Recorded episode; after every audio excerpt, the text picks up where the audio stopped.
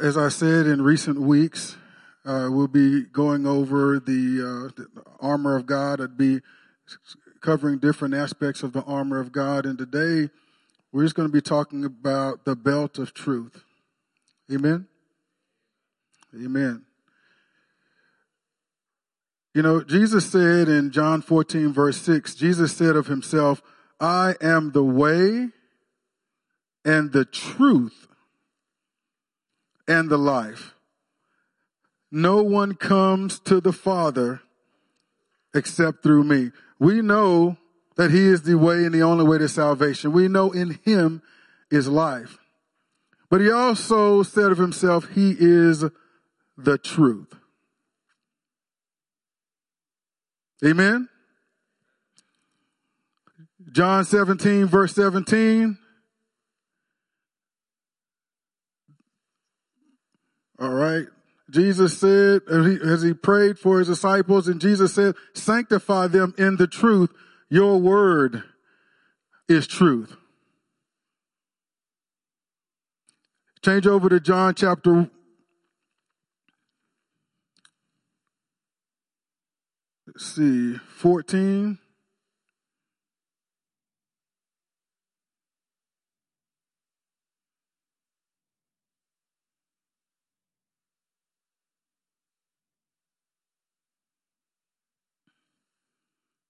Very familiar passage starting at the first verse.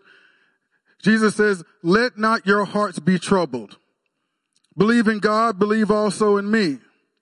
In my father's house are many rooms. If it were not so, would I have told you that I go to prepare a place for you? And if I go and prepare a place for you, I will come again and will take you to myself. And where I am, you may be also. And you know the way to where I'm going. And Thomas said to him, Lord, we do not know where you're going. No, Lord, we don't know where you're going. How can we know the way? Very sensible question. We don't know where you're going, so how can we know the way if we don't know where you're going? And Jesus said to him, I am the way, the truth, and the life. No one comes to the Father except through me. If you had known me, you would have known my Father also. From now on, you do know him and have seen him. And then Philip chimes in and he says, Lord, show us the Father and it is enough for us. Well, Jesus said to him, have I been with you so long and you still do not know me, Philip? Whoever has seen me has seen the Father. How can you say, show us the Father? Do you not believe that I am in the Father and the Father is in me? The words that I say to you, I do not speak on my own authority. But the Father who dwells in me does his work. Believe me that I'm in the Father and the Father is in me, or else believe on account of the works themselves. Truly, truly, I say to you, whoever believes in me will also do the works that I do, and greater works than these will he do, because I'm going to the Father. Whatever you ask in my name, this I will do, that the Father may be glorified in the Son. If you ask me anything in my name, I will do it. So that's in the context of him saying he's the way, the truth, and the life. Now, Philippians 2 verse 13, I'm trying to do rapid fire here because I have some long passages. Philippians 2 verse 13 says, for it is God who works in you both to will and to work for his good pleasure. Now notice that coincides with what Jesus said in John chapter 14.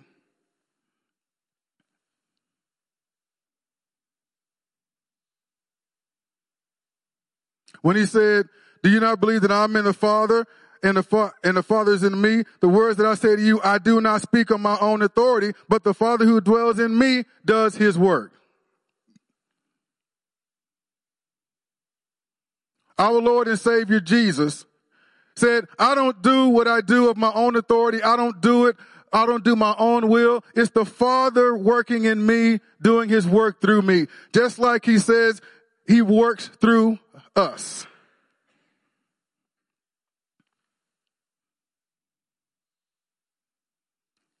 And I'm going to do my customary thing, go off script a little bit and uh, hope hope will forgive me too, since I'm on a roll, got having been forgiven by my wife.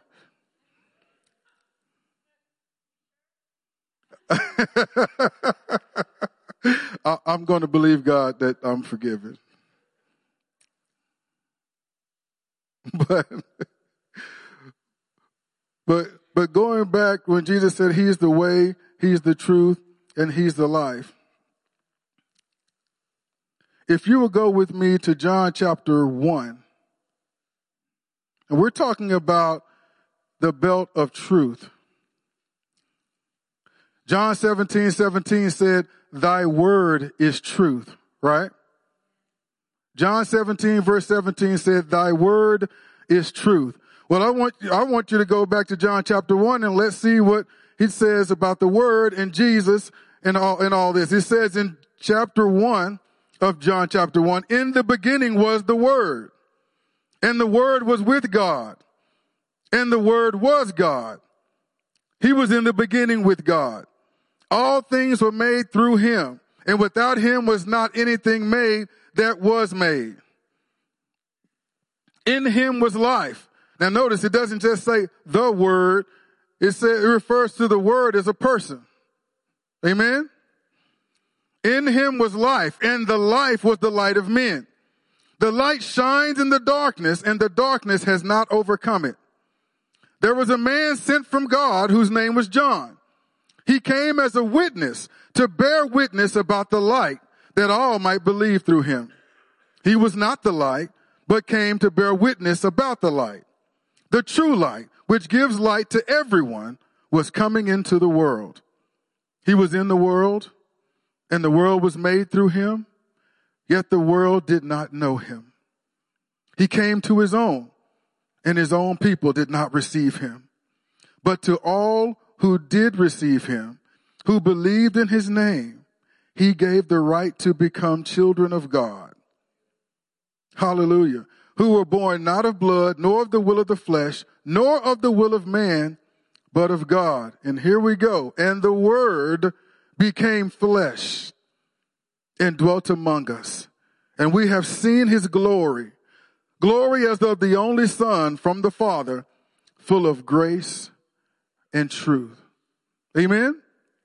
So Jesus became the living embodiment of the Word of God. Are you hearing me?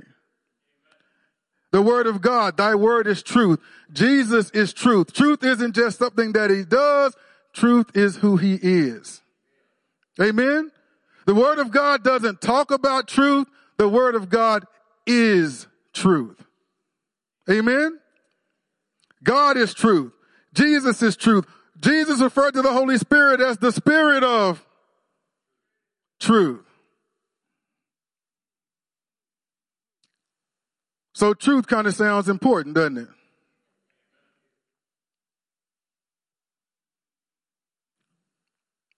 Turn with me to Exodus chapter 18.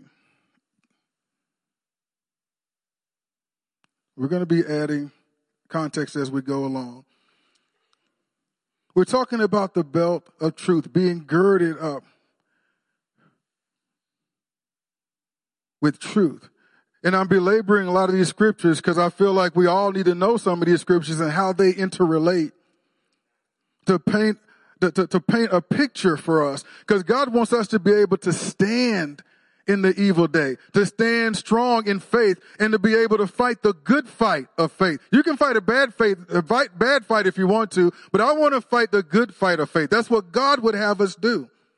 And we cannot fight the good fight of faith if we are not surrendered and embracing truth, that there, the fact that there is absolute truth. Biblical truth is unassailable.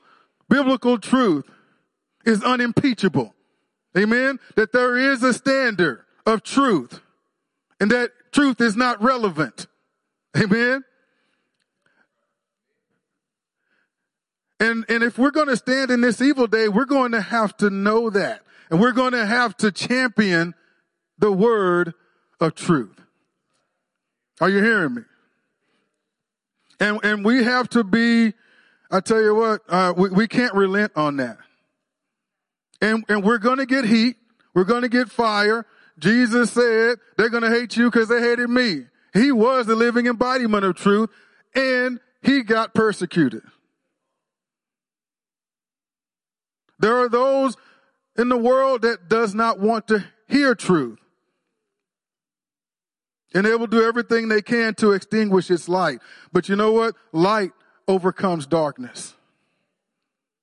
The light of God's truth will shine despite the best efforts of the dark side. Amen? Sounds like a Star Wars thing. All right. Uh, Exodus 18, starting at the 17th verse. This is very important. Now, I, I, I hope this really brings some revelation to you. Mo- Moses' father-in-law said to him, what are you doing? What you're doing is not good. Now, I just want to let you know Moses is the He's leading millions of people, right? And all of the issues, all the disagreements, all the disputes are brought to him.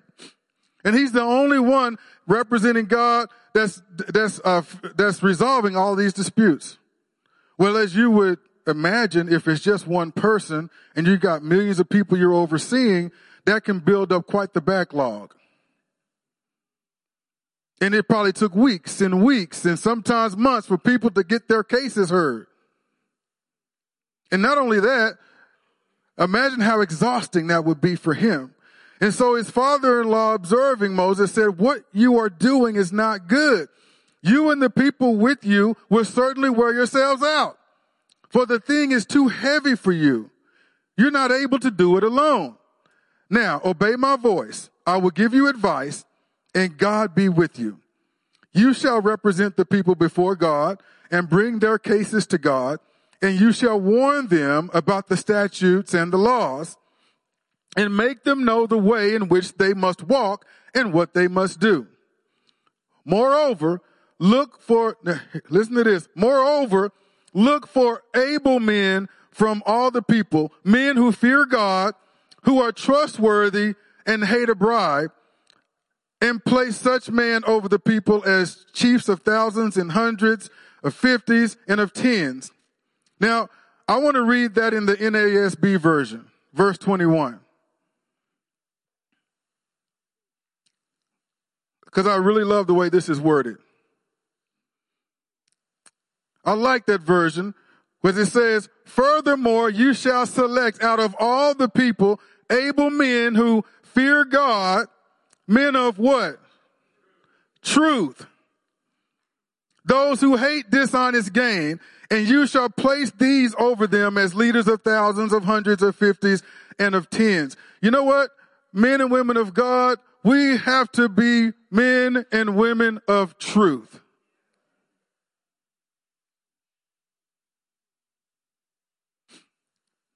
I wish, I don't want to get off, I wish we had men and women of truth flooding our political offices these days. I wish we had men of women in truth that were running all of our businesses these days. Because that is what is needed if our society is going to glorify God. If we're going to have God glorified and, and advanced in his kingdom and the people blessed and the people at peace and the people thriving, you're going to need people with integrity in positions of leadership. I wish that we had men of truth in every church, pastoring every church these days. Because that is where it's, that is where it's most damning. Is for you to be in the house of God to be a man or woman of God in the house of God, in a position of leadership, to influence the people of God, and you're not a person of truth. How many people faith has been shipwrecked? How many people have been led down the wrong path and and and, and gone astray? Because they put their trust in someone who wasn't a person of truth, who did not speak the word of truth, but a perverted version of it. That's how destructive it can be. And his father told him they need to fear God. They need to be men of truth. They need to be people who hate dishonest gain. Those are the kind of people you want to place in leadership. And I want all of us to be people of truth that God can elevate us and put us in positions of influence because he knows he can trust us to be true ambassadors of his, to be true and accurate witnesses for Jesus Christ. So that when people see us, they see a true picture of who he is.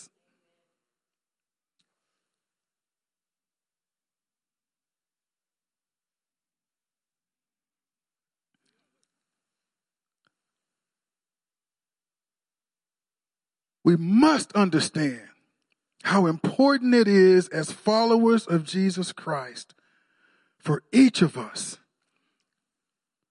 to be men and women of truth.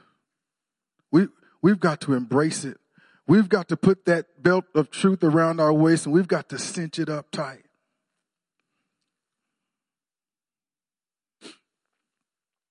If we desire to be effective witnesses and ambassadors for Christ, then being men and women of truth is a character trait that we must possess.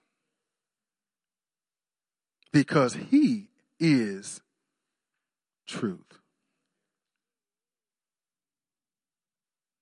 Proverbs 3, verses 3 and 4 uh, say this, and I, I uh, should be in the New King James Version. He says, Let not mercy and truth forsake you. I want you to underline that, highlight it, whatever you do, whether it's paper Bible or e Bible. Let not mercy and truth forsake you. Bind them around your neck Write them on the tablet of your heart and so find favor and high esteem in the sight of God and man. That's what the word of God says. The Amplified translation says it this way. Do not let mercy and kindness and truth leave you. Instead, let these qualities define you. Bind them securely around your neck. Write them on the tablet of your heart. So find favor and high esteem in the sight of God and man.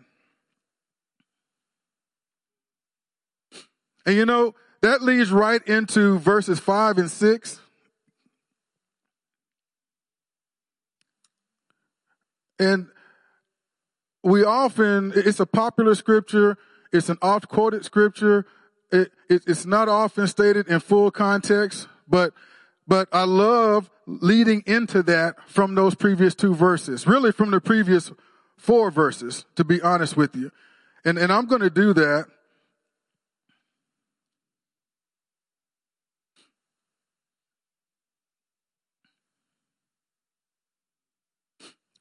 And here's the context here. Just leave it where it is. I'm going to start at verse one, but just leave it where it is, please. My son, do not forget my teaching and let your heart keep my commandments. So he's talking about the word of God here. All right. I don't want you to forget it. I want you to embrace it. I, don't want you to forget it. I want you to keep it in your heart. I don't want there just to be and, and outward obedience. I want in my heart, I want your heart to desire the pure word of God. I want your heart to desire walking in the word of God and obeying the word of God. Let your heart keep my commandments for length of days and years of life and peace they will add to you. Let not, here's a second, do not let steadfast love and faithfulness forsake you. That's what it says in ESV, but can you go three, four real quick? Sorry. Let not mercy and truth forsake you. Bind them around your neck. Write them on the tablet of your heart and so find favor and high esteem in the sight of God. So he talks about esteeming the word of God, but also do not let mercy and truth forsake you. And I kept, and it made me think about speaking the truth in love. Right? Uh, in the Amplified version saying, let not mercy and kindness and truth forsake you, but bind them around your neck and let them define you.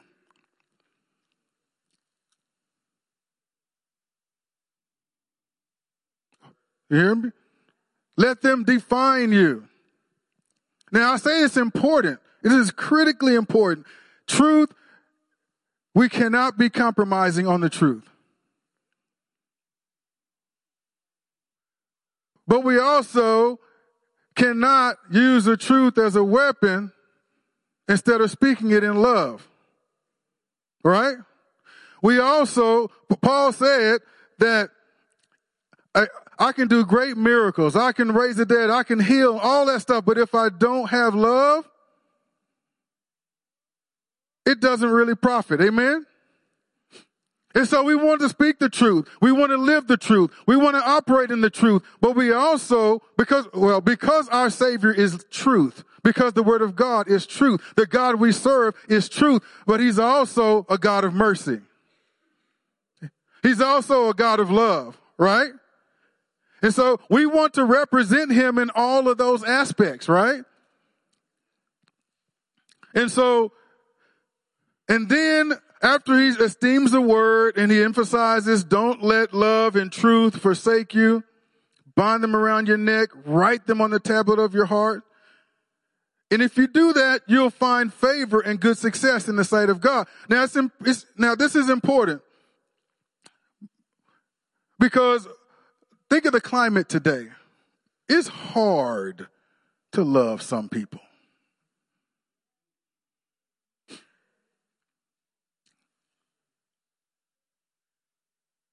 I guess it's hard to love a lot of people. I, I mean, if if we get caught up and swept up in the mindset presented in the world, it'd be easy for us to hate a lot of people.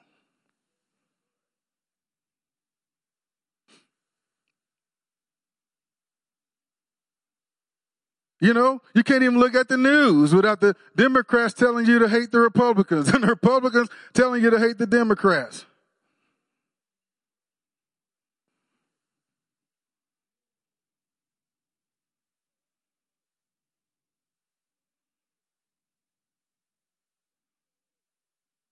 All these different tribal mentalities where, where if you're in this group, you're all good. If you're outside this group, forget you.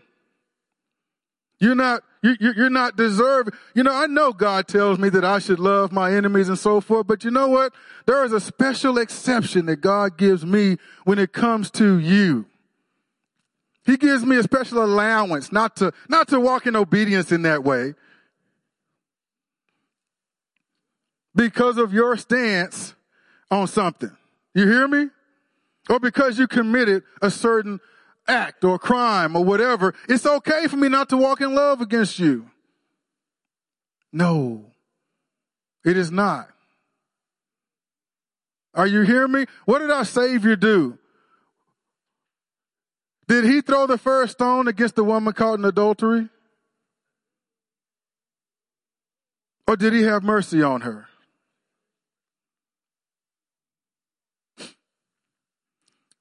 Did he treat Zacchaeus like the Pharisees did and wouldn't be caught dead with them? Or did he publicly say, I'm coming to eat in your house tonight?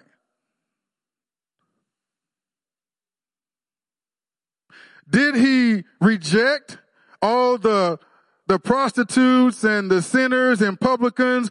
Or did he have a reputation of sitting down with them and eating with them and drinking with them and fellowshipping with them the obvious answer to that, is he was criticized for seeing value in people that society devalued.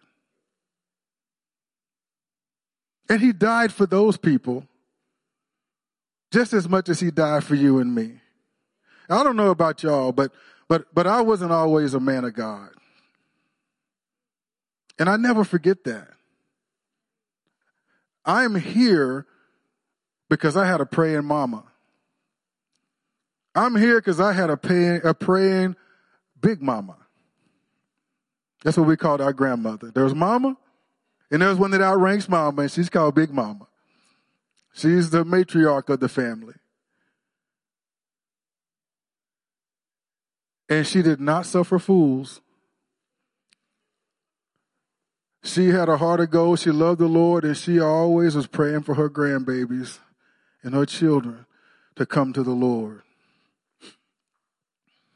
And so while I was out there in the world doing all the stuff that I was doing, probably grieving her heart, she still prayed for her grandson. And the last thing I ever thought I would be is a preacher.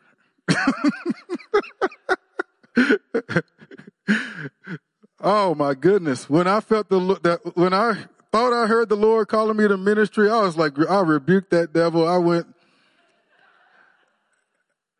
and I thought there is no, but I did that because I thought there was no way God could use someone like me, someone who is guilty of some of the things that I'm guilty of, someone who lived life the way I did. There's no way. The devil is trying to trick me to make me uh, become a minister knowing that I would trip up and fall and just embarrass God and lead people astray. That's what I was thinking.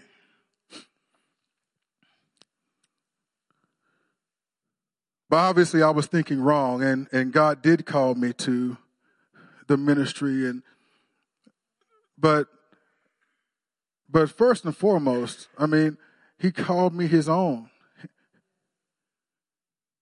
Uh, as a young man who struggled, who looked for belonging and acceptance my entire life. Growing up in a town where my dad lived but didn't want to be a dad and wondering what's wrong with me. Why, why does he not want to be a dad to his son? And that, that, that just carried me. And I, and a lot of stuff that I did, I went looking for something to validate me. A lot of the destructive stuff I did, at the end of the day, that's really what I was looking for belonging and acceptance. And if I could get it or felt like I could get it in something, even if it, it wasn't good for me, I went for it. Because that hole needed to be filled. And I didn't know those things couldn't fill it until I tried them. and realized that not only could they not fill the hole, you know, they just uh, made the hole bigger. But um, uh, I'm sorry, but I felt like that needed. It must. I'll just trust God that that needed to be said. But but right after this, where it talks about the word, talks about keeping love and truth and binding them around your neck and so forth. Then he goes on and tells you you'll find favor and good success in the sight of God and man. Doing, you can, you can find rest and security in doing things God's way. And what I was, what I meant by what I said earlier about how hard it is, sometimes we feel like, man, if I do God's way, if I keep forgiving people, if I keep loving people, people just run all over me. Uh, I'll be a stepping stool. Uh, uh, uh God's way is just not going to work in this environment. So I got to come up with my own ways of, of making things right, of balancing the scales, of being able to fight. But God said, no, no, no. Trust in the Lord with all your heart. You can be a man of truth even in this generation. You can be filled with mercy. You can be filled with love, even in this generation. Even in this condition that our society is in, you can bind truth around your neck. Steadfast love around your neck. You can do that and you can be identified and defined by that And are there people who would take advantage of you? Are there people who would try to? Sure. But God says, don't worry, I've got your back. You can live for me. You can raise my banner. You can be identified and defined with these characteristics of Christ. And despite the evil hearted people and what they will try to do to take advantage of you, you can trust in the Lord with all your heart. Don't lean on your own understanding. In all your ways, acknowledge him and he will make straight your paths. They may try to put obstacles. They may try to make, uh, uh, make the road winding and hard for you to follow, but God's going to just keep straightening it out for you. He's going to keep lighting your pathway. He's going to tell you where the mines are so you don't step on them. But that's if we know God's word and we're committed, we're committed to his word of truth. We know it. We're reading it. We're studying it. We're embracing it. We're embodying it. We're endeavoring to do it God's way. And if there are snares and traps in the path, we know that God's got our back. I don't understand how this is going to work out, God. But I know I'm walking in obedience to you. So the security in that is to trust that you're going to work this thing out. Somehow, some way. I don't know which way to turn. But rather than getting in my feelings and being anxious and worried and so forth, I'm going to do what Philippians says. I'm, I'm, I'm going to not be worried and anxious about anything, but in all things, through prayer and supplication, you know what? I'm going to make my request known to you. I'm going to let the peace of God that passes all understanding guard my heart and mind. Are you hearing me? So I'm not trying to avoid obstacles and, and trials and so forth. All I'm focused on is walking in the way of the Lord. Lord, which way should I go? I'm going to obey you. truth. I'm going to keep myself girded in your word of truth. I'm going to be a person of truth. I'm not going to be a liar. I'm not going to be a half truth kind of person. I'm not going to be a, oh, it's just a little fib. What did that hurt? Do y'all remember the movie or the little cartoon, the VeggieTales, uh, uh, the the fib from outer space? Oh my goodness, that was so that was so good. But the little fib was like this looked like a little doggone about the size of a ping pong ball. He told this little fib and said, I couldn't hurt anybody. But one fib led to another, and each time he told a fib, the fib grew, and it became a big lie. And the big lie began to consume, consume his life, and it was going to eat him up and everything. But Larry Boy came to the rescue. Everything he tried was ineffective. You know, he broke the plate and he blamed it on Laura. It's Laura's fault. She broke the plate. I tried to stop her. She said she had to demonstrate her apple chopper. The apple chopper worked this great, right through her bowling plate. it's Laura's fault. She broke the plate. It's true. And that's the tale I have to tell to you. And so, I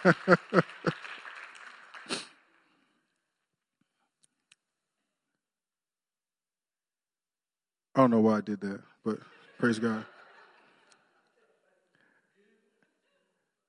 I really did love those cartoons, though. They were so good. But God wants His Word to take root in our hearts. And God wants the qualities of mercy, kindness, and truth to define us.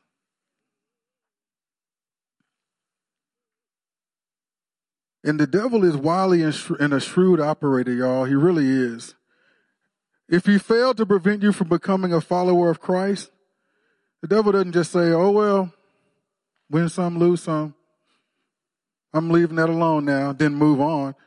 His strategy shifts to preventing you from becoming an effective witness.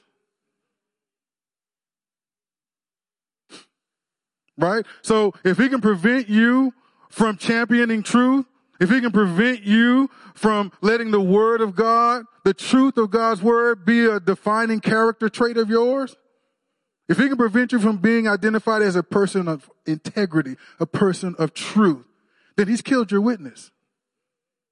Right? But he can't do that unless we cooperate with him.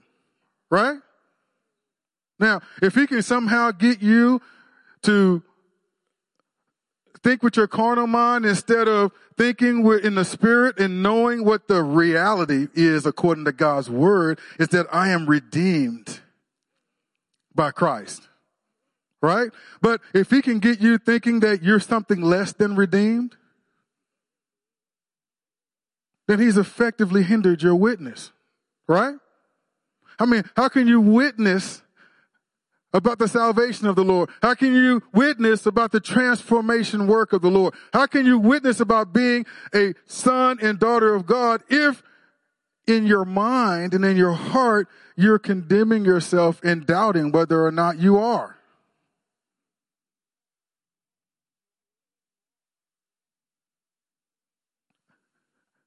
I'm not getting on to you. I'm just, I'm provoking thought here. I'm putting, I'm saying what needs to be said. Because the truth is what's real.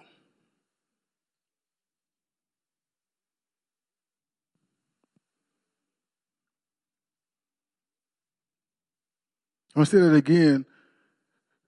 Truth is what's real. Now, we often look at what's happening in the natural, and because we can see it, smell it, taste it, feel it, you know, it, it, it has a look and feel of real to us.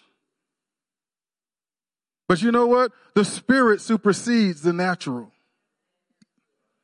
Mm-hmm. Uh, the natural speaks of the reality of the spirit realm. Amen? And if we're not careful, we'll allow circumstances in life that we encounter to excite our emotions and our feelings, and our feelings begin to tell us a story that doesn't line up with truth.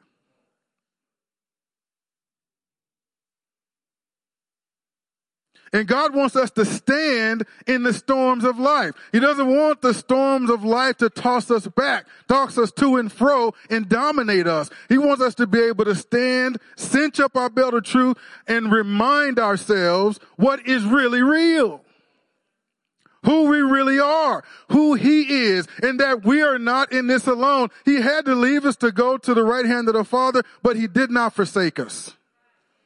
Amen? And we have to remind ourselves of this truth.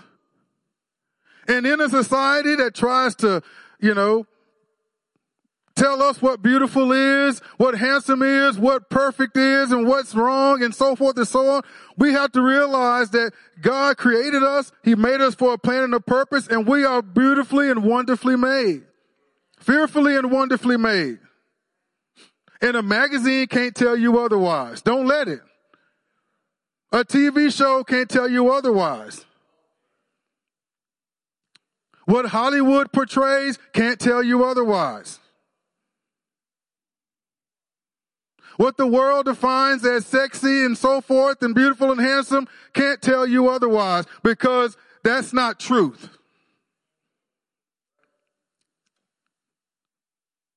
That is the alternative. That is the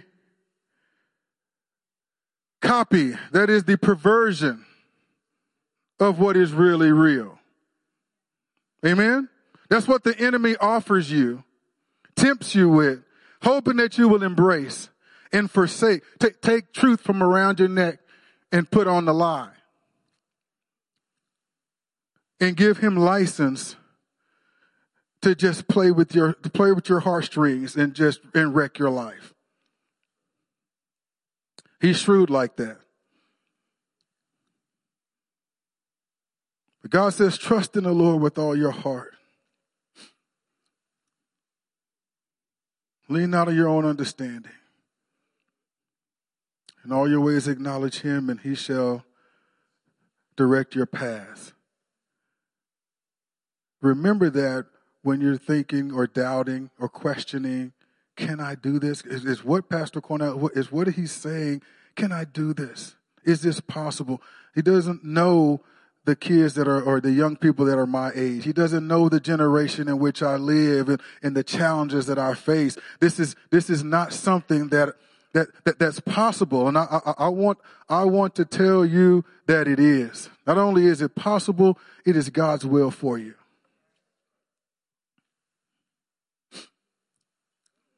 And, and you know what? You don't have to understand it as long as you're able to trust in the Lord with all your heart. You may not, you don't have to be able to reason through it. Can you settle one thing in your heart? Is, is, is God real?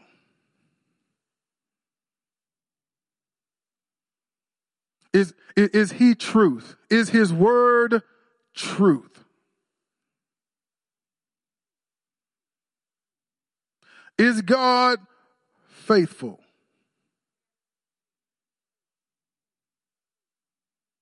Is God able to direct my path? See, th- those are the questions that matter. Because if he's real, if his word is the truth, then we've got to we've got to settle on that. That'll bring a lot of peace to our hearts if we can settle that. God is real. He's truth. His word is therefore truth. So, regardless of my circumstance, my circumstance is right before me, but there's a super, superseding reality that is truth, and it'll remain truth no matter how the circumstances change in my life. So, whatever this obstacle is before me, I may not be wise enough right now to know how to navigate my way through it, but that's all right because God is. And all I got to do is trust in Him with all my heart. Lean not on my own understanding. Acknowledge God in this and he is faithful enough that he'll direct my path. He'll show me the way forward.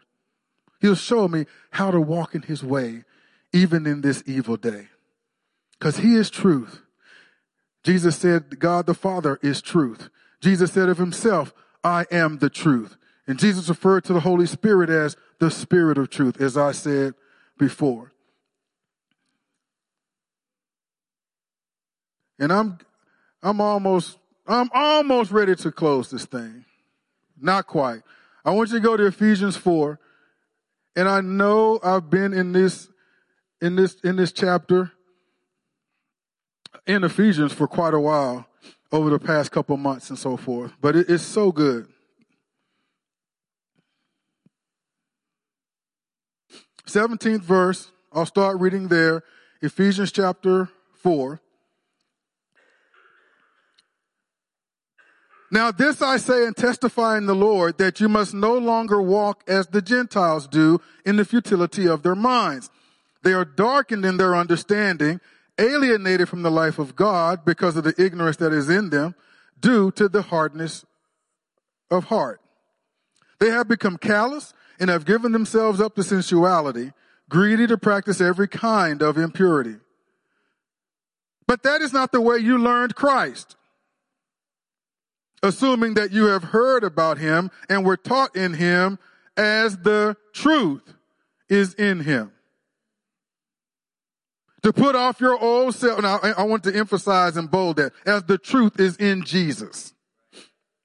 To put off your old self, which belongs to your former manner of life and is corrupt through deceitful desires, and to be renewed in the spirit of your minds not to think any longer like we thought in the world, but now we need to be renewed in the spirit of our minds so that we're able to think and act according to truth.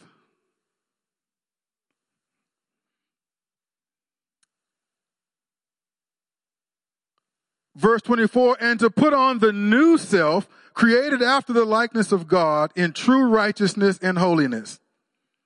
And 25. Therefore, having put away falsehood, let each one of you speak the truth with his neighbor, for we are members one of another. So, tell you what.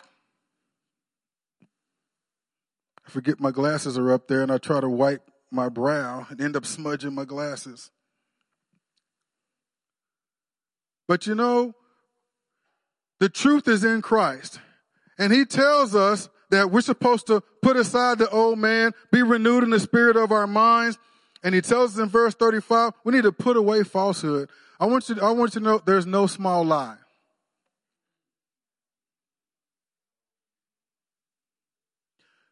There's no just a, a misrepresentation of the fact. No, it's a lie. There are no fibs. There are no good fibs. The truth is the truth. The lie is the lie. Are you hearing me?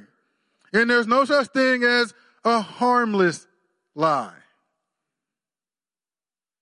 I know we like to pretty it up, man. A fib sounds so cute. Lie sounds so bad, but just this little fib, little little white lie.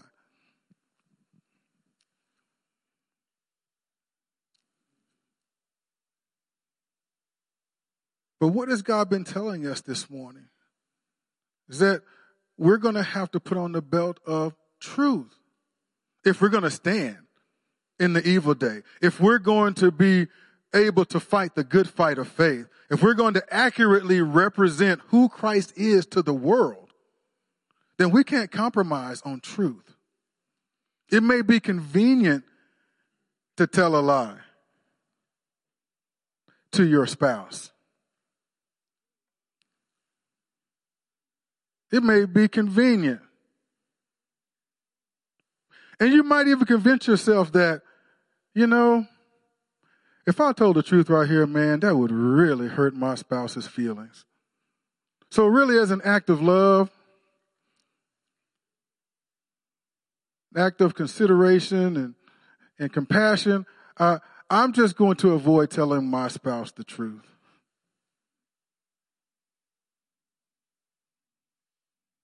It's probably something that my spouse should know, but no, it is something that my spouse should know. But you know what? That's going to cause way too much drama. Things have been going pretty good lately. Uh, I, I'm just going to keep that to myself.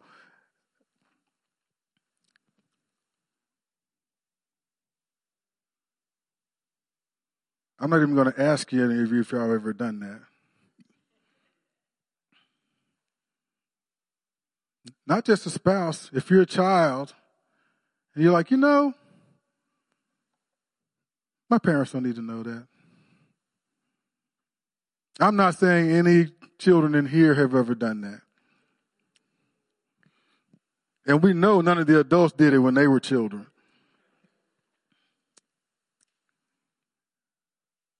But it's, it's, it's, it's, it's dangerously easy for us to justify loosening that belt of truth.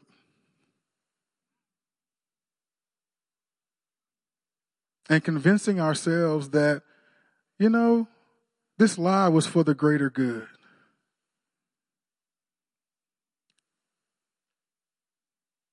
Does it really, did it really hurt anybody? I'm the only one that knows.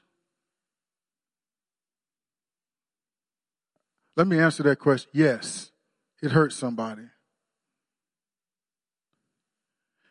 And don't be fooled into believing something other than this. It hurts you, first of all. Because deep down in your conscience, in your heart, you know you lied. That person may not ever find out, but you know. And you know what? That eats away at your soul. You know it when you look in the mirror. And and it's tainted your soul. You know, once you begin to do something, it becomes a little bit easier to do it again. And so you're headed down a road. You're veering off one degree from the path of righteousness. Now all of a sudden you're starting to head toward the pathway to destruction. And you'll stay on course as long as you, or stay off course, on course, uh, on pathway to destruction. And, you, and, and guess what? Eventually you got to pay the piper. Right?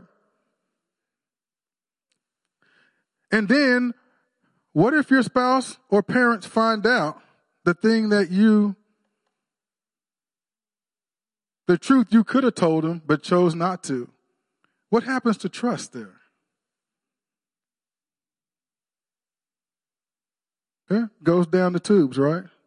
Now you break trust enough, what happens to the relationship? Now, I want to, I want you to think about this. I made you think about you being that person lied and, and, and coming up with that justification. What if you're the person being lied to? Do you want to be lied to?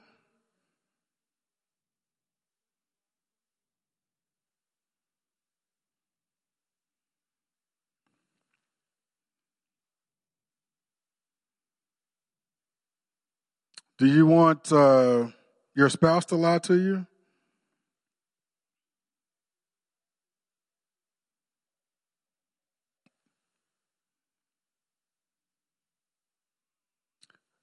What are some other examples? Do you want your uh, accountant to lie to you? Your financial advisor?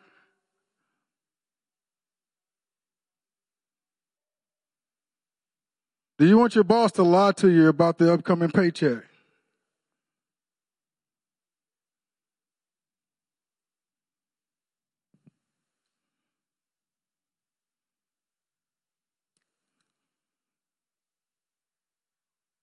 I just believe wholeheartedly that in our lives as Christians, our lives need to reflect the fact that we value truth. Even when it seems that it'll be to our detriment. Speaking the truth when others would lie and for fear of consequence. We'll stand up and we'll speak the truth and say, Yes, I did that. And we'll do it because it is the right thing to do, because it is what God commands us to do, and it will please the heart of God. And, and although it may bring consequence, we're not going to lean on our own understanding. In our, in our ways, we're going to acknowledge Him and trust Him to lead the way forward. We're not going to justify if we commit actions that are unjustifiable we're not going to hide it. We're not going to talk around it. We're going to confess our sins and trust that God is faithful and his, his word is true, that if we confess them, he is faithful to forgive us and to cleanse us from all unrighteousness. Are you hearing me?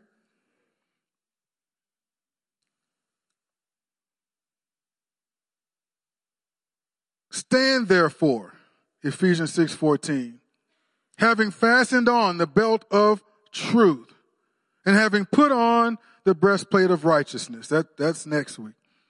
But Amplified says, so stand firm and hold your ground.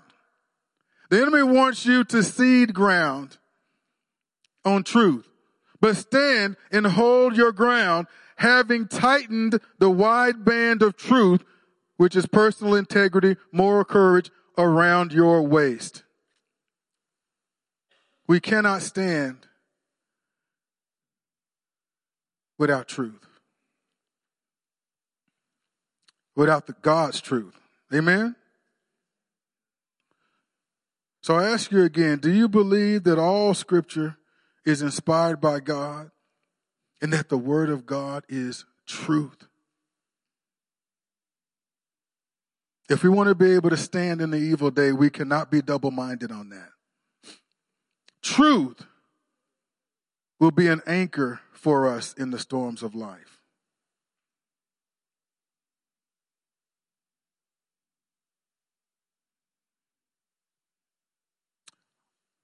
I'm going to ask you all to stand.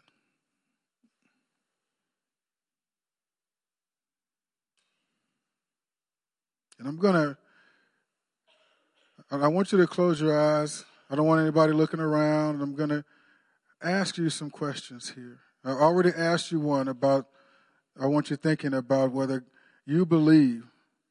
Because there's a lot of voices out there that will tell you or cast doubt on whether all of Scripture is, is, is inspired by God, whether it's all absolute truth or not. Well, let me settle it for you. All scripture is God breathed. All of it came by inspiration of Almighty God.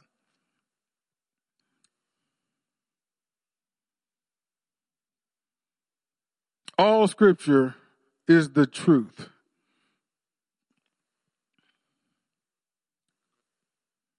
Because it came from the truth.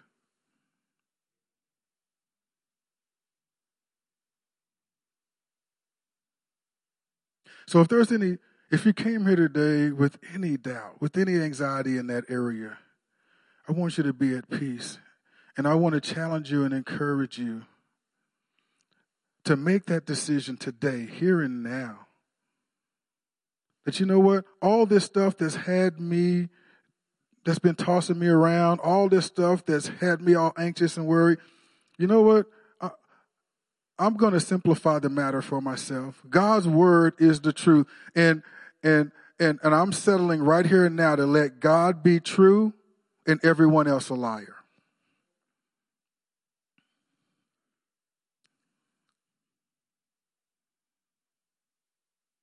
So is God's word the truth to you?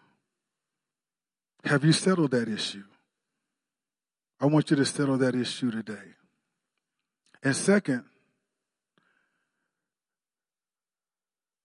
are you a man or a woman of truth? You know, are you truthful?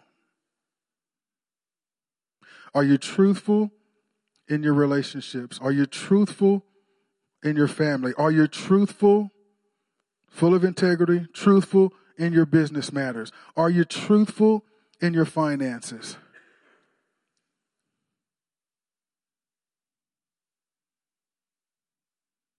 Eyes still closed. And I want you to reflect and meditate on those questions because these are the kinds of questions we need to be asking ourselves when the Word of God is presented.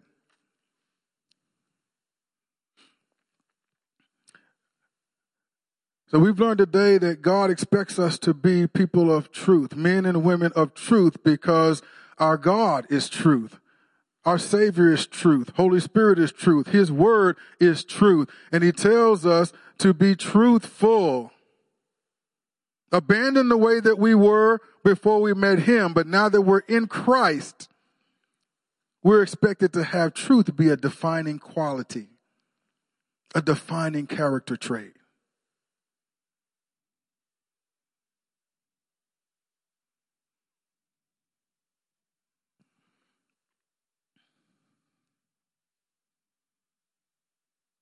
You've got to know that God's word is truth. But you've also got to know that I'm challenging you here today to be a man of truth. If you're a man, be a man of truth. If you're a woman, be a woman of truth. Not of your truth, but of God's truth. Not what's convenient for you, but what is pleasing to God.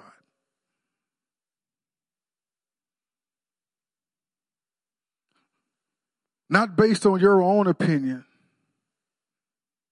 but what is according to the Word of God.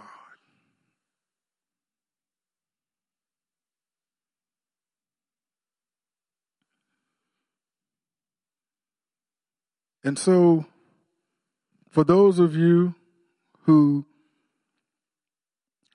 right now, if you, you, had to be honest with yourself and you're saying, you know what?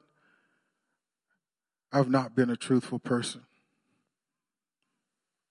I have been justifying a lack of integrity in my life. I've, in, in whatever area that is, I want you to know you've not been forsaken. I want you to know that there's hope for you.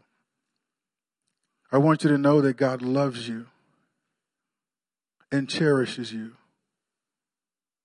And that you are here hearing this word today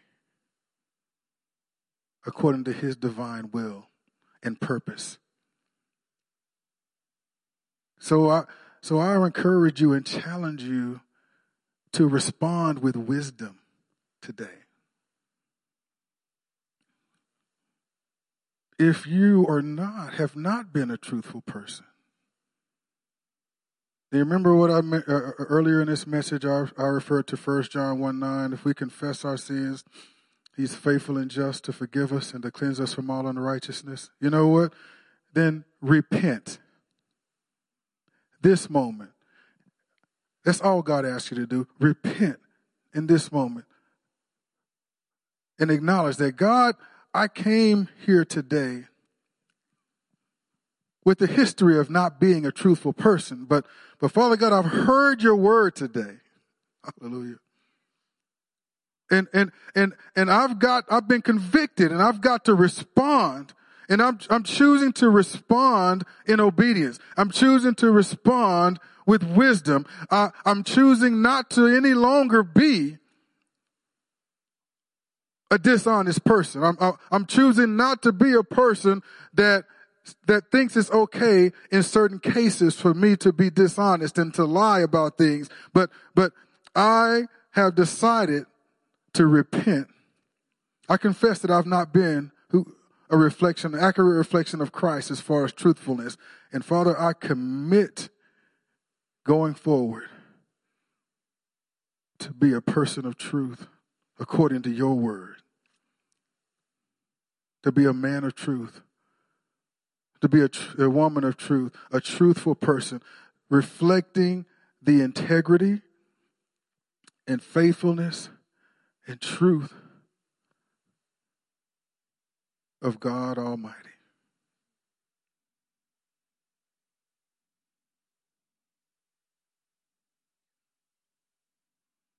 And so it is my prayer that there are people all over this place this morning that if that was you, that you're that you're doing that even now as I speak. And you know, God's favor will be on you to help you. His grace will be upon you to help you. Holy Spirit will convict you and lead you in the way of the Lord. He will convict you of wrongdoing and he will lead you into the truth. Hallelujah. But you need to desire it. You need to want it. You need to pursue it. Father God, I just thank you this morning. I thank you for your people, Lord. The people here that want to hear the word of truth.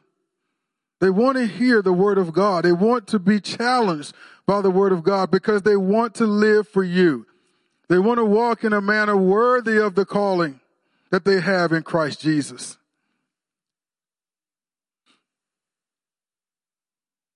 They're not just wanting to be Christians of convenience, Father God, but they're willing to go through the fire, through the storm, through the hardships, through the trials. They're willing to face whatever comes, Father God.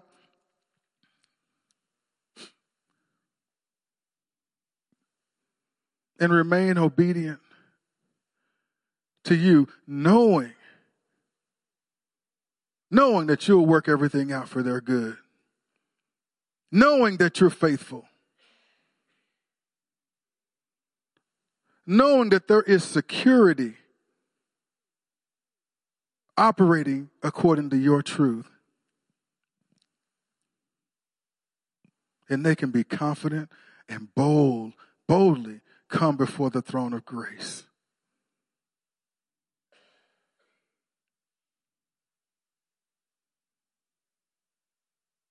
So I thank you, Father God, that, of all for all the people who are be who are making the decision and becoming men and women of truth today, Father God. And I just thank you for renewing afresh those who have already made that commitment to be men and women of truth. I just thank you, Father God, that that they are being uh, refreshed and excited in that, Father God, and they're just being spurred even more to continue in that way, Father God. And and and I just I just believe, Father God, that the decisions that are being made in here today aren't just going to impact the people in this place, but it will reverberate. Reverberate, not only here, but in our homes. Not just in our homes, but in our neighborhoods. Not just in our neighborhoods, but our communities. Not just in our communities, but in our city, in our, in our county, in our state, in our country, throughout the world, Father God. We want the kingdom, your kingdom come and your will to be done, to be done.